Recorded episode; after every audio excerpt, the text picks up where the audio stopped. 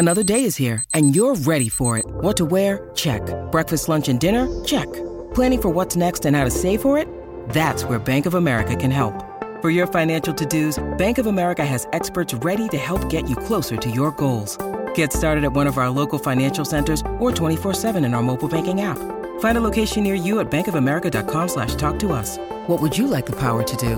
Mobile banking requires downloading the app and is only available for select devices. Message and data rates may apply. Bank of America and a member FDIC.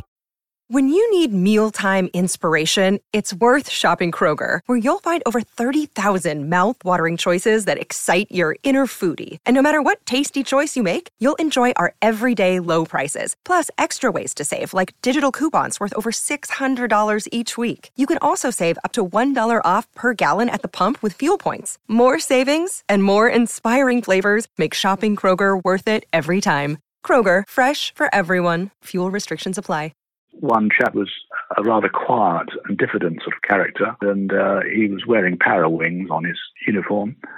I discovered that he had been at Goose Green, and he was telling me that it was quite. He said it was quite uh, lively when a Bofors anti-aircraft gun was being fired in the horizontal at you. This is Cold War Conversations. If you're new here, you've come to the right place to listen to first hand Cold War history accounts do make sure you follow us in your podcast app or join our emailing list to keep up with the latest episode.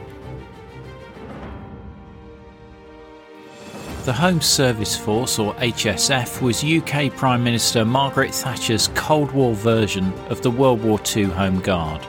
An almost forgotten force, the HSF was established in 1982 and recruited from ex regular army, ex territorial, and ex uniformed service personnel aged up to 60 years old.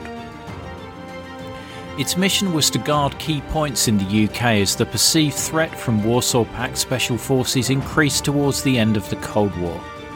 I speak with Richard Coles, who served as an officer in 2 HSF Company of the Honourable Artillery Company and he tells of the setup of the unit, the incredible characters he served with, and details of some of the exercises that he participated in. The Cold War conversation continues in our vibrant Facebook discussion group and on Twitter. Just search for Cold War Conversations on Facebook, and we're at Cold War Pod on Twitter. Go and look for the links in the episode information. Now, Cold War history is disappearing, but a simple monthly donation will help keep this podcast on the air. You'll be part of our community, you'll get a sought after Cold War Conversations coaster as a thank you, and you'll bask in the warm glow of knowing that you're helping to preserve Cold War history.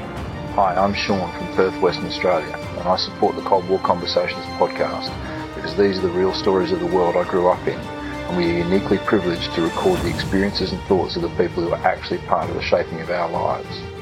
If a monthly contribution is not your cup of tea, we also welcome one-off donations via coldwarconversations.com slash donate.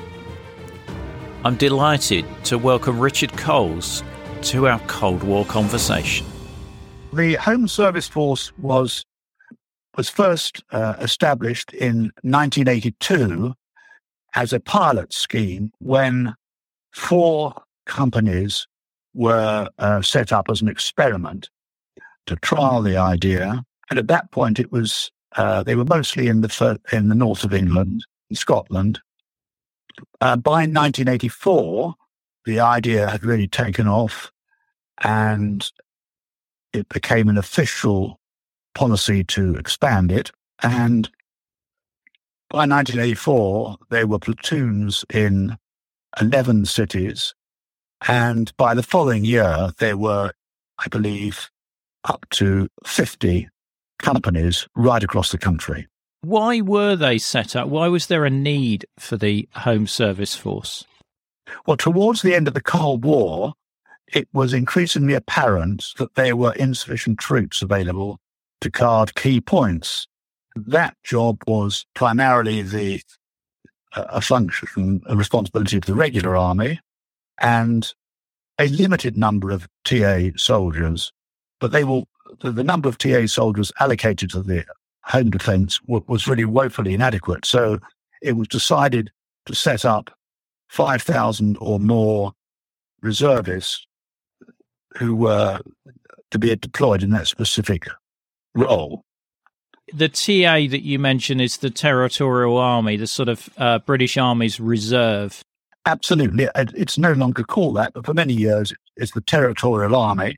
And the Home Service Force was simply an additional section within the Territorial Army on, on different terms of engagement, different uh, training, and so on.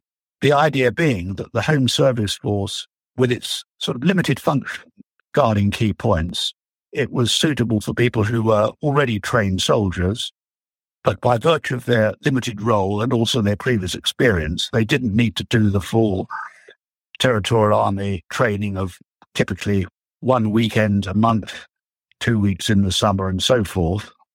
The HSF units were set up on the basis that would simply be four or five weekends a year, plus regular annual uh, shooting and so on, training, uh, and one evening a month rather than one evening a week, as was common throughout the rest of the TA.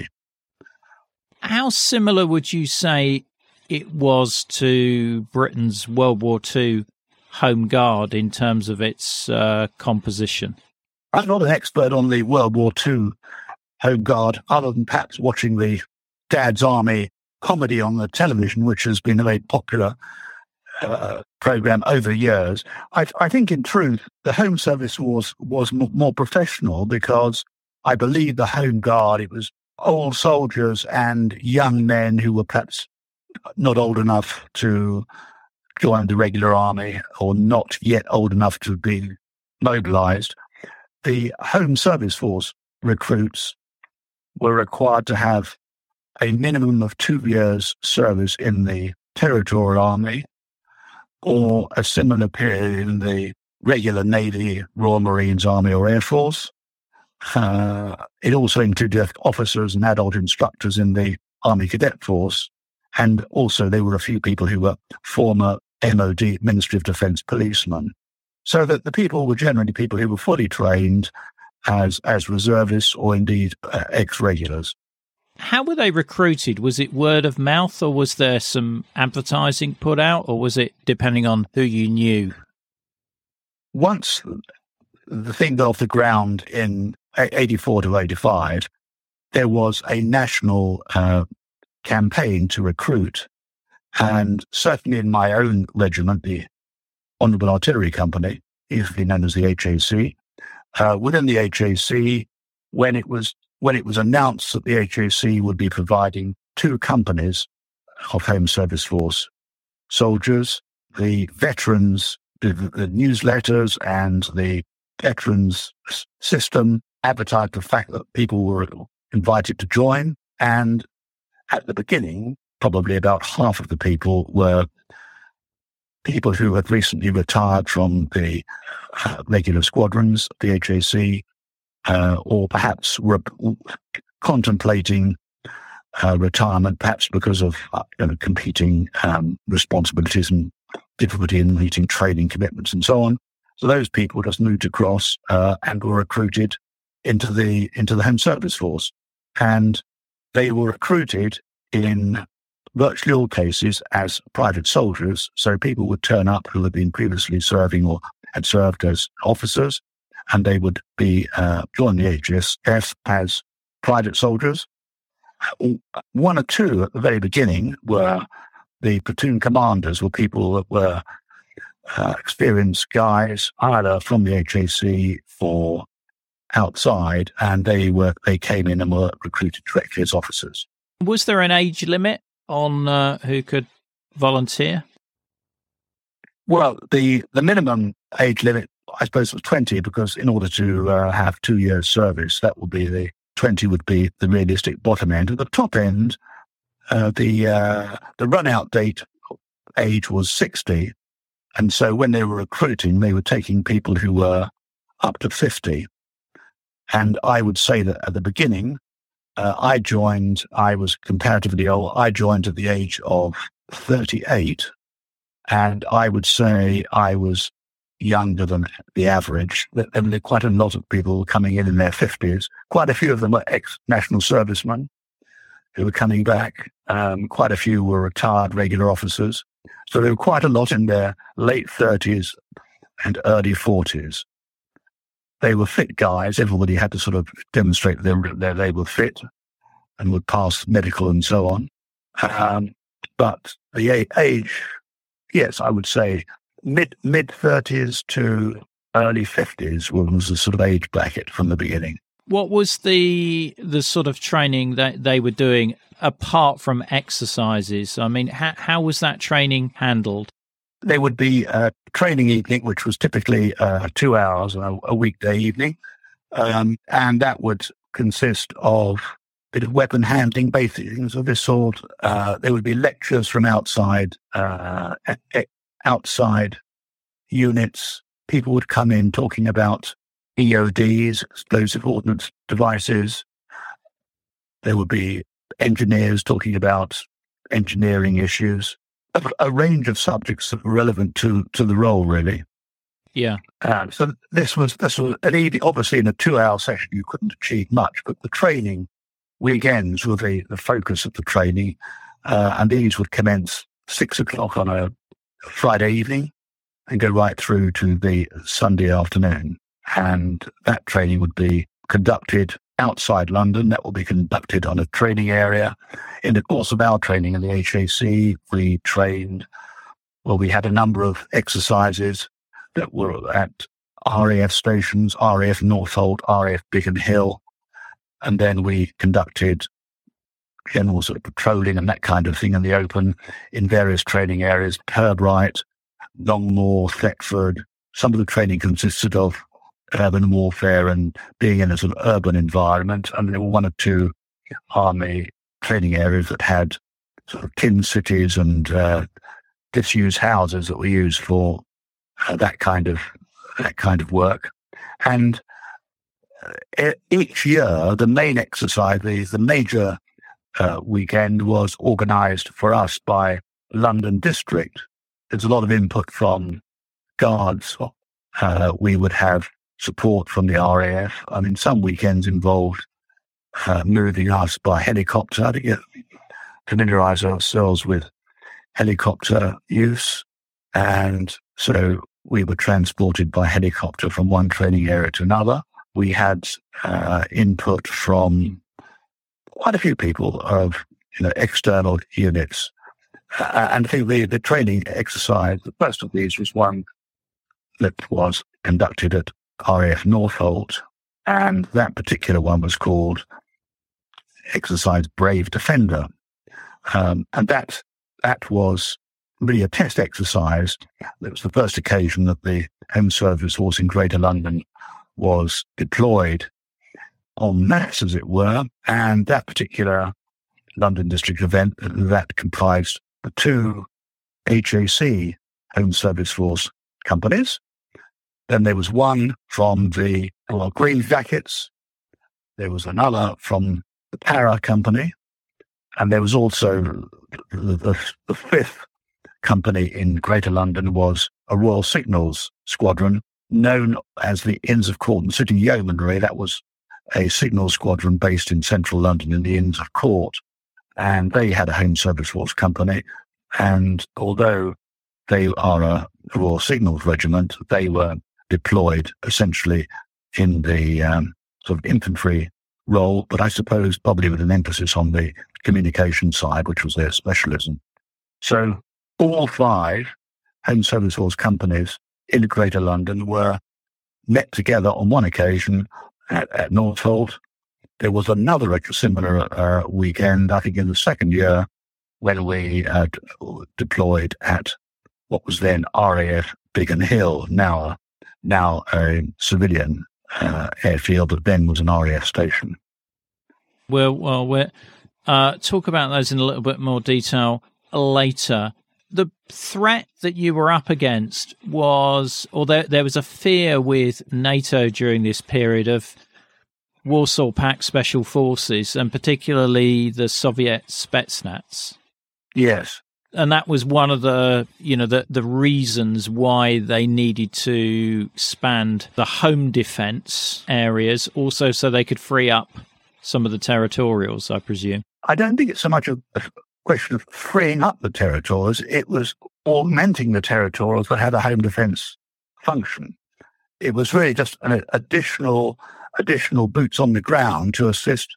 I mean, obviously, the, the, the, regular army has an important role, but uh, it, it, was just an additional element, probably doing some of the, more, the less glamorous uh, aspects of the home, home defense role, because essentially we were guarding uh, these key points, and these key points were range from airports, civilian uh, seaports, power stations, oil pipelines, that sort of thing.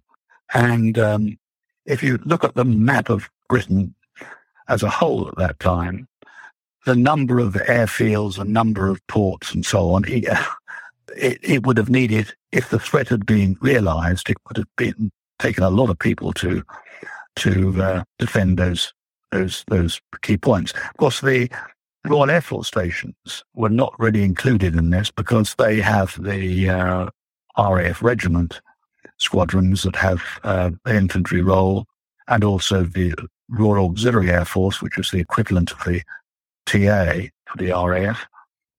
Those squadrons were tasked with defending the major RAF stations. So, as far as the Home Service Force was concerned, it was it was likely to be that the, the, the civilian airports were the likely place where they would be deployed. And certainly in we got the impression that our role was linked with Heathrow. Uh, and uh, in fact, we had one training weekend at Heathrow. Uh, I think we trained, we, we attended in um, civilian clothes rather than in uniform, but we were there liaising with the police, who of course have the peacetime function of um, security at the airport. We, were, we went round with the police and we saw what they were doing and so on. What sort of size did the Home Service Force reach, and how did that compare to the TA and the regular army? It reached about 5,000 people. And I think that the territorial army at that stage was about 80,000, I think. Uh, yes, I think it was about 80,000. And I think the, the, the British army at the time was probably 150,000 all these figures, of course, have shrunk dramatically since then. Yeah. But um, but that was the kind of order of things. So uh, 5,000 was a fairly modest figure, uh, but it was one that uh, would have hopefully made a difference. And as far as uniform was concerned, for example, with the Honourable Artillery Company, you, you all had the same cap badges, I'm presuming. Yes, the Home Service Force was not a an entity that had its own cap badge. The, the units were simply grafted on to ordinary TA units, or in some cases, some regular units. So that, that every Home Service Force company would be based at the same location and share the administrative facilities, share the transport, and so on that the, the, the main units and the, the uniforms that we wore were identical to the uniforms worn by our corresponding colleagues in the uh, ordinary TA units with the same cap badges and so on. No difference at all. And and what sort of weaponry were you equipped with? Hi, this is Rhonda in Virginia, and I support Cold War conversations because I think the work that Ian is doing is critically important. I think it's vital to record the firsthand accounts of people who lived and experienced the Cold War um, because it illustrates history in a way that a book never can. So thank you so much for the podcast. It's my favorite podcast, and I look forward to it every week. To be like Rhonda and help to preserve these incredible stories of the Cold War, as a monthly or annual supporter, you'll be able to listen ad free. You'll become one of our community get the sought after Cold War Conversations drinks coaster as a thank you, and you'll bask in the warm glow of knowing that you're helping to preserve Cold War history. Just go to coldwarconversations.com slash donate to find out more. The HAC units were uh, formed in 1985, and we were all issued with standard SLR rifles, which was slightly galling because the HAC had moved to SA-80 a couple of years before that. So we were relegated to the older weapons, but they were did the job. And certainly people who were older than the average, who had done national service or seen service in Northern Ireland or something, they would have been very familiar with SLR rifles as the basic personal weapon that they used in the past. So, so the SLR was the weapon which everyone had, including officers. Uh, I think on some some weekends we had LMGs, old Bren guns, that were used as a, a light machine gun. But uh, later on, a couple of years later, we we we handed in the SLRs and we were given new SA-80s. What what was the sort of heaviest uh, weaponry that you were trained to use? Uh, the light machine gun was the heaviest. So the Bren was still being used even in the 1980s then? It was. Of course, it had common common uh, ammunition with the SLR, um, and there was probably plenty of ammunition to use up. Yeah. Uh, were you paid for this role? Oh yes, we were paid. We received standard rates of pay for TA personnel of our rank and so forth. So yes, it was the same pay. The, the, the one difference was that the uh, mainstream TA had a bounty, uh, which was a tax-free bounty paid on completion of satisfactory service at the end of each training year in the in the order of a few hundred pounds. I can't remember what it was now, but uh, it ran into a few hundred pounds. That was tax free because our training obligation was of a lower level. The, the bounty that we received was reduced pro rata, so you know it was fairly modest amount, but uh, it was quite a nice thing. Buy, a, a, meal out or you know help towards a holiday or something. Um, yes, but the, the pay was the same. The pay was the same as for the, the TA. Right, right. And how did you get to uh, end up in the in the Home Service Force? How did you receive the call? I'm a solicitor by profession, and I joined the TA in 1975. I'd always been fascinated by the the army, and at a suitable moment in my career, I, I wanted to join the TA, particularly with the IRA threat at the time. It seemed, you know, it seemed something that was important to do for me. And so I joined in 75 and I, having trained in the HAC, I served for three years in one of the Sabre squadrons uh, and subsequently do, doing um, spe- special OP, special observer. After a couple of two, three years doing that, I decided to move across to the gun troop and I was doing conventional gunnery OP work there. But by that time, I had two children and I was a partner in a law firm, very busy, traveling a lot abroad on business. And it became difficult to continue. So I decided to retire, which I, at the time, I was something I was you know, unhappy that I had to do, but I would have liked to carry on. Two years after that, the Home Service Force was established. And when I read about this in the newsletter or whatever it would have been at the time, I jumped at the idea. And of course, that's what prompted me to, to, to, to join. What was your your role within the uh, Honourable Artillery's Home Service Force Company? Well, I joined, uh, and I joined as a company quartermaster sergeant. Not a job I had done before, but I, I knew the company sergeant major very well. I, I, I knew the officer, several of the officers in the company, and they invited me to take on that role, which I was very happy to do. And um, I did that for three or four years. And then when a vacancy occurred and I'd had a, not had enough, but I, I decided I didn't want to spend my entire time as a CQMS. Uh, a vacancy occurred for an officer and I was commissioned as a temporary second lieutenant at the age of 41, which is quite bizarre in some respects. Uh, and so I became um, a platoon commander. I did that for three or four years. And towards the end, um, in my last year, I became the company uh, second in command. So I had you know, an interesting time and I thoroughly enjoyed it. What were the people like that you served with? Was there a, a real mixture of uh, of people there? Well, it was a very nice mixture. I mean, the the um, Honourable Artillery Company is based just out the city, out of the city of London, and the the people in the, the regiment, the majority probably work in the city of London, so they are well, they were at that time. There were a lot of people who were in insurance industry, banking industry, financial services, lawyers, surveyors, professional people in the main. They were people who joined the TA. They were very committed to the TA. It was a hobby, but it was not just a hobby. It was a part-time um, job, which they took very seriously. When we started, uh, probably two thirds of the people were from the HAC of the past. And all of the officers were people who either had served in the HAC as Territorial Army soldiers or in a couple of cases as regular soldiers who subsequently moved to the TA or were posted to the regiment during their regular service. So a mixture of reservists and regulars.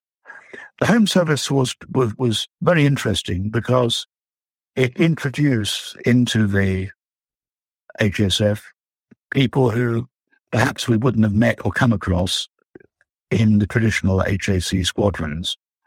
There were quite a number who served in other units.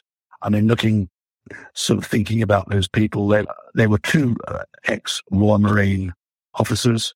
There were several people who were infantry, regular infantry officers, either national service or full career.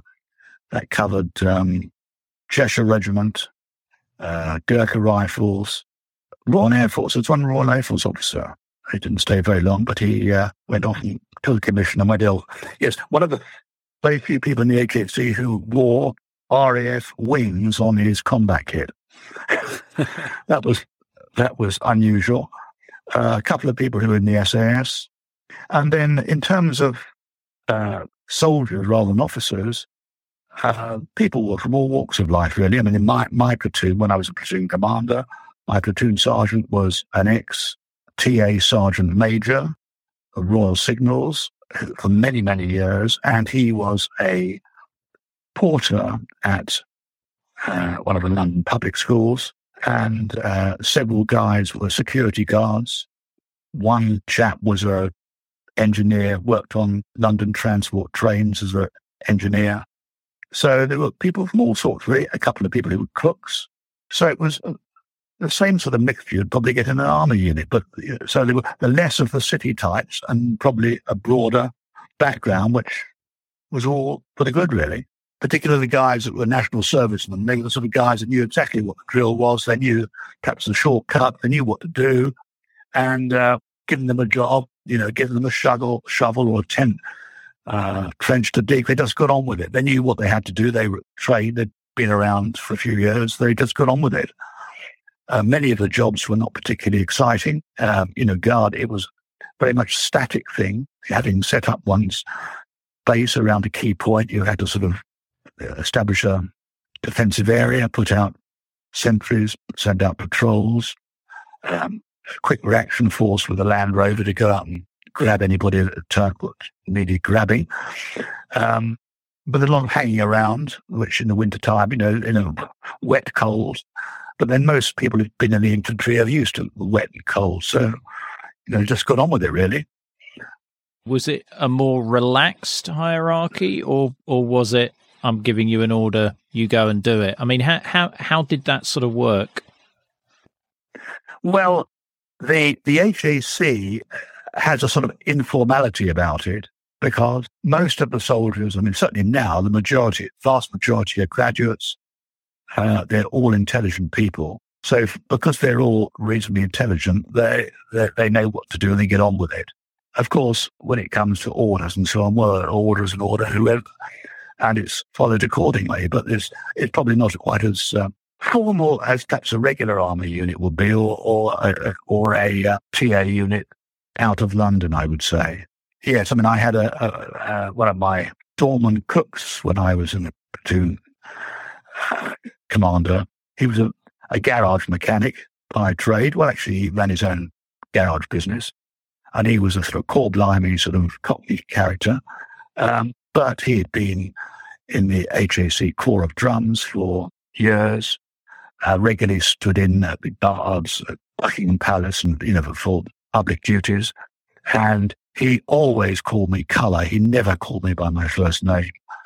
Uh, and um, he was always pick up anybody who showed any informality. He would sort of scowl at and uh, acted like a, a, guardsman would would would behave. He was a, a nice guy, but he knew what the job was and knew how the regular army would, would behave. And perhaps we, our slight informality is something that he would find uh, he would find slightly distasteful. yeah. So you were, you know, when you were a platoon commander, you were on first name terms with the rest of the platoon. Probably, probably last name. I mean, it depends what we were doing. If we were on show, on display, then I might I, I, I might lapse into Christian name terms if that seemed more appropriate. Mm. So it was it was not as formal as uh, you would expect in a regular unit. There must have been some great characters there and people who had done quite significant service. So were there any that, that sort of stood out aside from your uh, Cockney garage uh, owner? yes. Well, uh, oh yes. I mean, great number of characters. The company sergeant major was a career soldier in the Grenadier Guards, and he was um, WO1 RQMS, I think, in his battalion. His last role in the regular army was as regimental sergeant major of the HAC. that's a tradition that we always have a guards regular sergeant major. And um, after leaving the army, he, within about a year, I mean, he left the army and went into uh, facilities management with one of the big building contracting firms. When the HSF was formed, he, he put his hand up and became sergeant major. I knew him quite well from my service. Uh, and he, well, he had a lot of tales to tell. I mean, he, he'd done multiple tours in Northern Ireland. And so he was very good as an instructor because you know, he had been dealing with not not the Spetsnaz, but dealing with the IRA and and defending installations and so on. So he was a, he was and he was a great character. So as well, who else? Yes, I mean I mentioned one chap who was in Cheshire was a lovely man who joined us. I think in '87, and he turned up and he was a rather quiet and diffident sort of character. Uh, on the first weekend, and uh, he was wearing para wings on his uniform, uh, but quiet and so on. And I discovered that he had been a career soldier in the in the uh, Cheshires, and uh, during the Falklands War, he was attached to to Para, and he commanded one of the companies throughout that war, and was of course at Goose Green. And he was telling me that it was quite. He said it was quite uh, lively when a Bofors anti-aircraft gun was being fired in the horizontal at you, which is it was quite a lively sort of experience, which I would have thought considerable understatement. But he was a, a lovely man, very interesting, very quiet. He never really talked about his Falklands experience at all at the time. Subsequently, he has come over from Germany, where he now lives, and came to gave a talk about the uh, Falklands to a military history group that I'm involved in locally. But um, at the time, he was very, very modest. And, and in fact, I think on that particular experience, that was, um, that was at um, RAF Biggin Hill. I had a fatigue party, and all of the private soldiers who were on the fatigue party, they were all ex-majors, either regular or TA. And I thought that was quite amusing. And they, they, they found it very amusing themselves, I think, really, to be in that position. One or two of them didn't stick it for more than a year or so. But, you know, we had this all the way through. And I mean, right at the very end, the final sergeant major was approaching 60, I think, at the time, done his national service in the uh, Gurkha Rifles, then joined the HAC and ended up as senior major of the HAC. And then sort of 20 years later, then joined the Home Service Force. Uh, and uh, came in for the, the, last three years. And he was a, a regular male, certainly a, a very experienced major who was actually acting as a sergeant major. And we had this curious juxtaposition of ex officers who were serving in the ranks and people like me, who was a, a reservist, actually commissioned somewhat late in my military career. So, um, yes, it was an interesting match. There were other people of characters, and one or two who didn't rise to any great any great rank. Uh, there was a lovely man, no longer with us, unfortunately. His, he and his wife had a, a country house in uh, Hampshire, and on one training weekend, he was he was actually at the time a private, or he may have been sergeant, I think, but certainly he he suggested that we might have a training weekend at his, on his estate, and uh, we this was quite irregular, so we all trooped down to Hampshire, and we were my my my um, cooking equipment and all the stuff was was put in the, the stable block, and uh, soldiers bedding down in nearby outhouses. And uh, we were based on that estate, and the adjacent estate was somebody who was a ex guards officer, and so we had the entire weekend training on private land, which I don't think would be allowed now. But anyway, it was, it was an, an example of the kind of thing that happened in the HAC but he was a, a lovely man. And I remember that um, we were lining up on our induction weekend and we met the admin clerk getting us, get, guiding us through the paperwork to join. And they produced the form for pay and the, we were asked to insert a name of our bank. And he said, put your bank. And he said, my bank. I said, what do you mean? NatWest, Barclays, Lloyds? No, no, no, no, no, no, my bank. and this, you know, completely, completely through the, through the, the bloke. One or two people, uh, you mentioned about ending up in the home service force. I mean, some people, um, it was a jumping off point. It was, it was not the end of their service. Um, one man joined us and he'd been, he'd been in the regular army, I think probably a short service commission uh, and he'd been in Northern Ireland, lost a finger or two. He joined us as a private, and he was in my platoon as a private. And then after a couple of years, he decided he uh, he'd like to sort of move on a bit, so he applied to his old regiment and was recommissioned, and then took over a um, their own home service force company.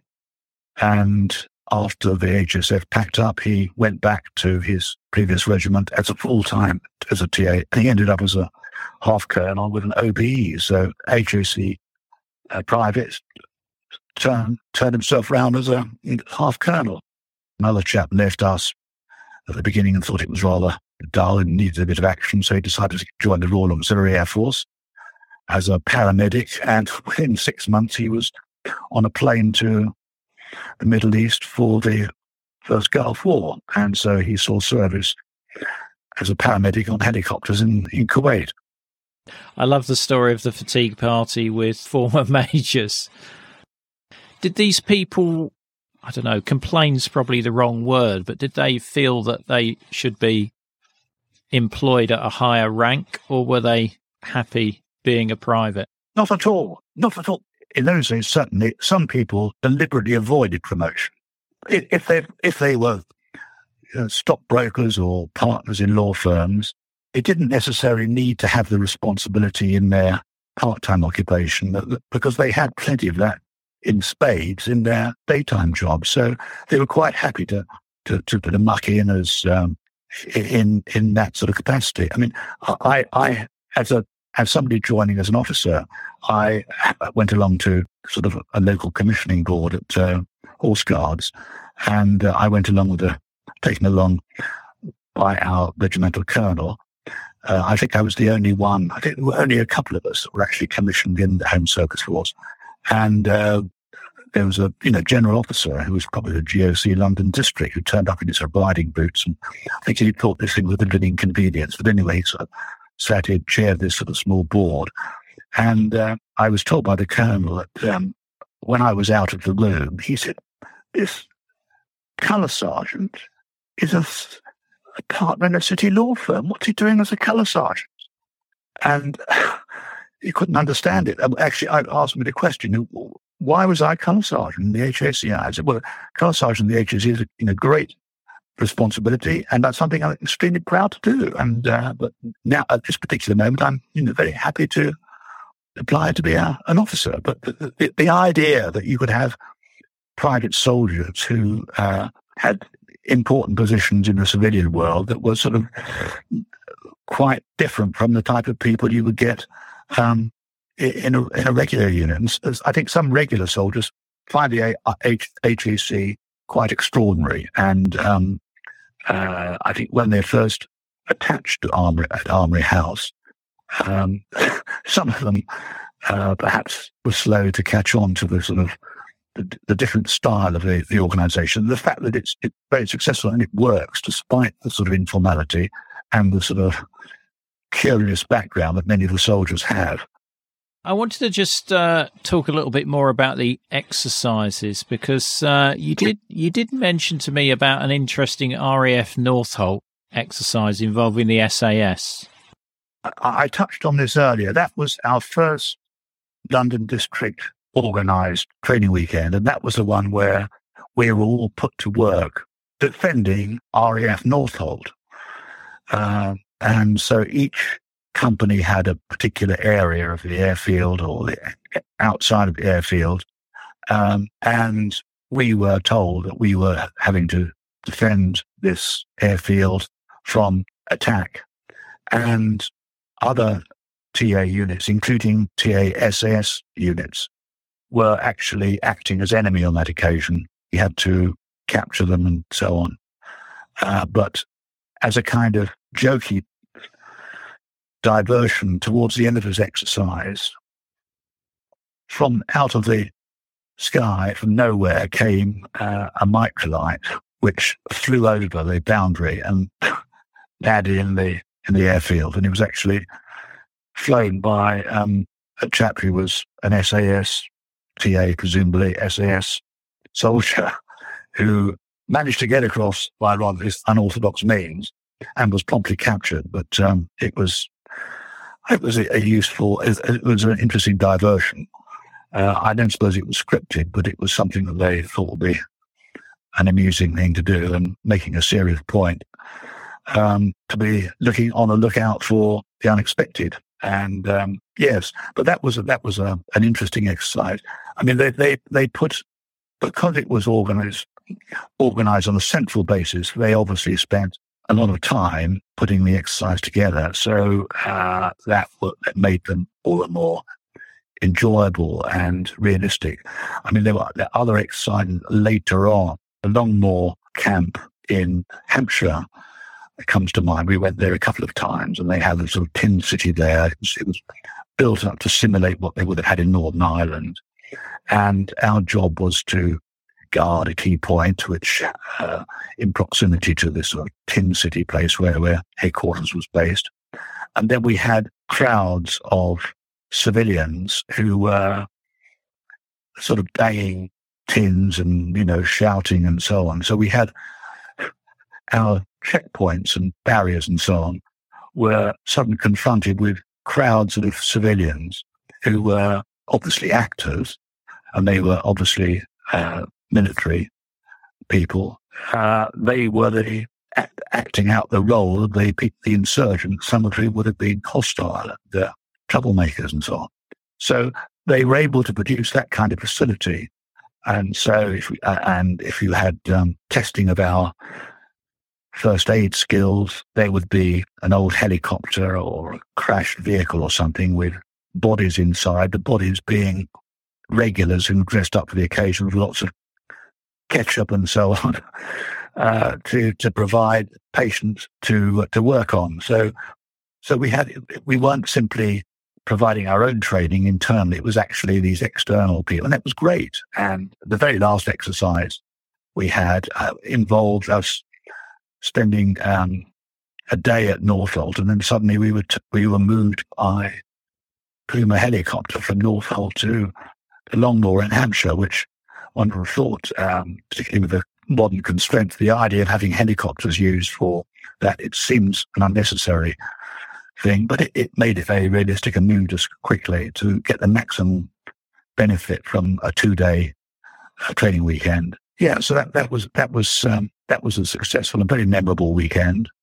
Uh, and we had other, plenty of others. Um, uh, we went to Northolt twice, and uh, it was, as I think I mentioned earlier, I think it was it was clear that our wartime role, if it ever came to be needed, would have been to assist with the defence of Heathrow, which, when you see the size of the thing, um, of course, since then they've obviously got higher fences and they've got uh, radar and various other sensors they wouldn't have had in the 80s. But certainly that was a big task. In fact, the one curious incident which happened on that occasion, um, we were headed for on the Saturday morning for this uh, visit to the police.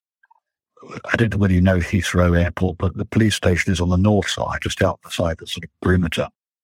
And for some reason, I don't know, can't remember why, I didn't go with the main party. I think probably I was traveling straight home. So I drove to the airport in my civilian Land Rover and met, uh, meet the guys who will be traveling on in a, I think, in a coach. And I arrived at the airport, uh, the airport police station, which was surrounded by double yellow lines. And I thought, well, where the hell do I park? And there's no uh, car park visible. So I, I drove did another sort of circuit and came out a second time and discovered the back, there was a gate at the back of the police station. Uh, and in front of me, there was um, a police car. So the gates opened for the police car. I followed the police car in. And he, the driver of the police car, disappeared, going about which is leaving me to know where to go. And so I looked around and saw a door. I wandered in the back of the police station.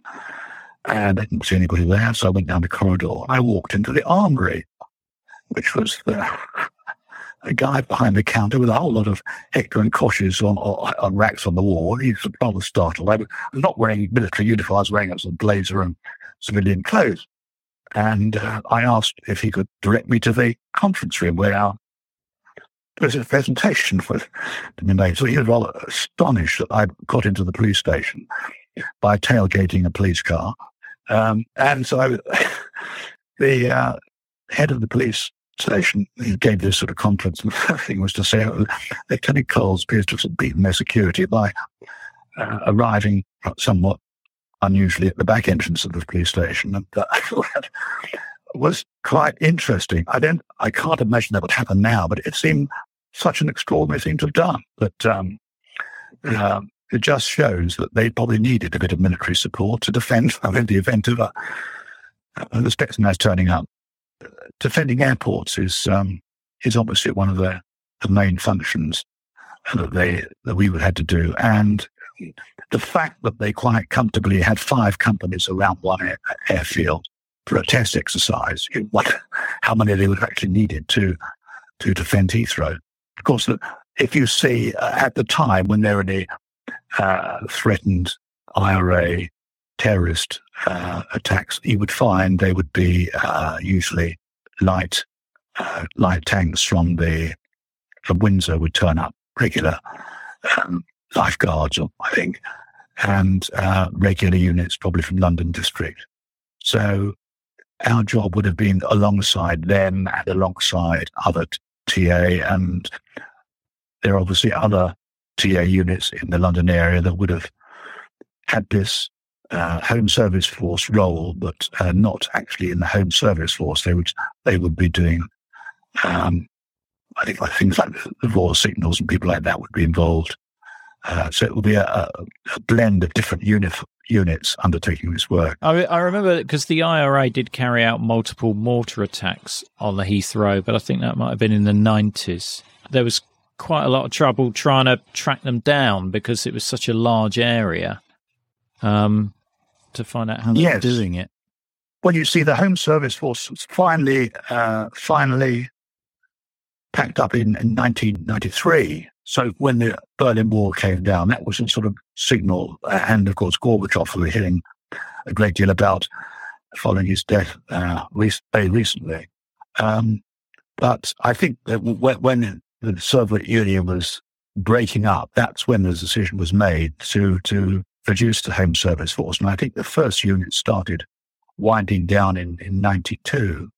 But the IRA was certainly active, and I had personal experience of that. Uh, we had one training weekend. For some reason, we had a training weekend which involved going to Bovington, which is the Royal Armoured Corps uh, base in in Dorset. I went to that weekend, was obviously a regular unit, so I was had breakfast in the officers' mess rather than one would normally eat with the men. But uh, I was in the officers' mess and I was sitting having my breakfast, and somebody came up with a with a message, I asking me to phone my wife because my office had been blown up, and my office was in St Mary Axe, which was the target of a one of the IRA bombs, and um, so I had to give my apologies to the OC, and I had to dash back to London. I had my own car with me, as, which was just as well because I had to. I came back on my own uh, and went to St. Mary Axe, where the office was surrounded by uh, sort of tape, police mine tape, and uh, a hell of a mess. And um, so, uh, yes, so my office was destroyed on that occasion. And some months later, we had a lecture at the HAC on one of our training evenings when some people from the um, Royal Engineers, I think uh, bomb disposal people, came along. And to my astonishment, one of the first color slides that he showed in this presentation was an interior shot of my office. uh, I don't know where he got it. Must have been the press, but um, because the, the office building in St Mary Axe, the front of it was the contents of the front rooms were turned out, fell out into the street. And uh, that was a, a, rather a shock, actually, uh, to see that. So at that particular time, and it seemed in a way ironic that we were, we knew that the Home Service was coming to an end. But at the same time, the city was under attack. Uh, they were lobbing um, rockets at Heathrow or mortars or something. Um, they weren't very effective, but they were having a, a go. Uh, and it seemed ironic that when the home territory was under threat, albeit not the one that we originally formed to uh, guard against, it was seemed ironic that we were being wound up when the IRA was still active. I mean, I was interested what you, you were mentioning earlier, just uh, around one of the exercises where you had the army pretending to be like civilian protesters. Was that one of the things that you were potentially expected to deal with? Civilian protests? Well, no. I mean, the the, the point one has to remember is that you know during peacetime, the, the, the police uh, are in charge of civilian uh, law and order. And so the army uh, would only be called in if requested to do so.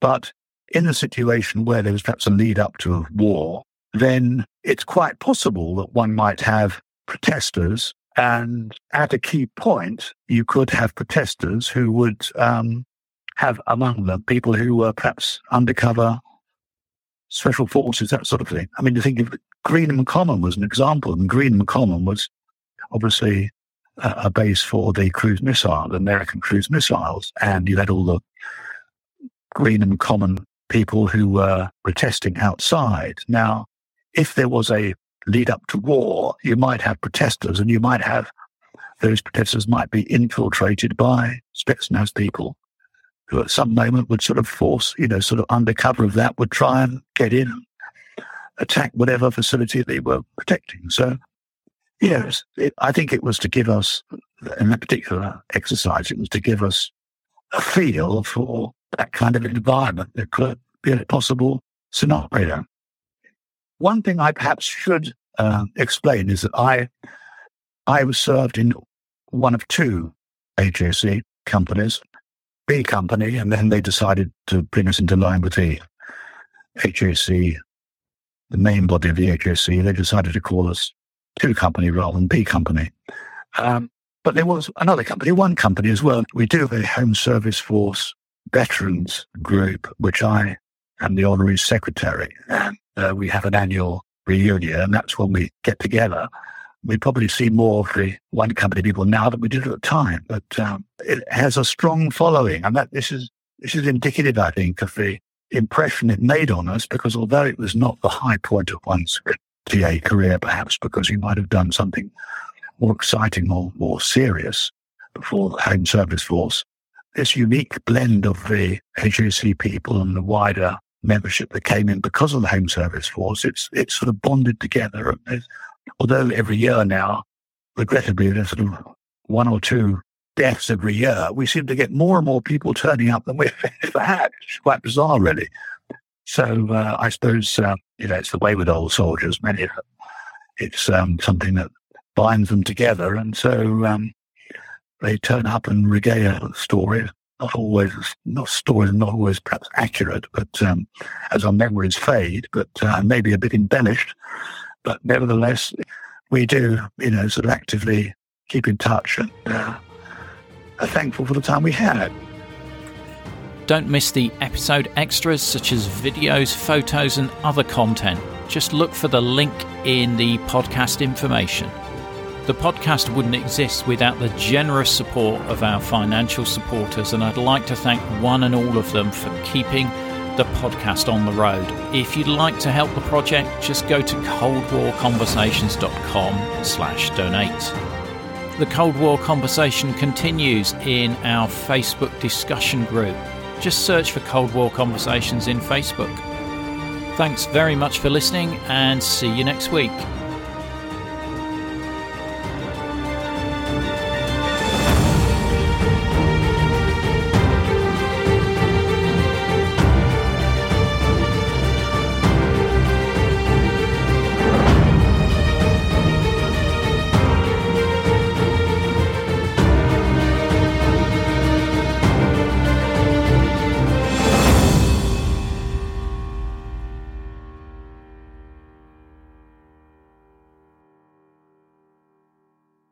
Not enjoying the ads? Well, you can avoid them by going to coldwarconversations.com slash donate. By becoming a monthly or annual supporter, you'll enjoy ad-free listening, become a part of our community, receive the sought after Cold War Conversations drinks coaster, and bask in the warm glow of knowing that you're helping to preserve Cold War history.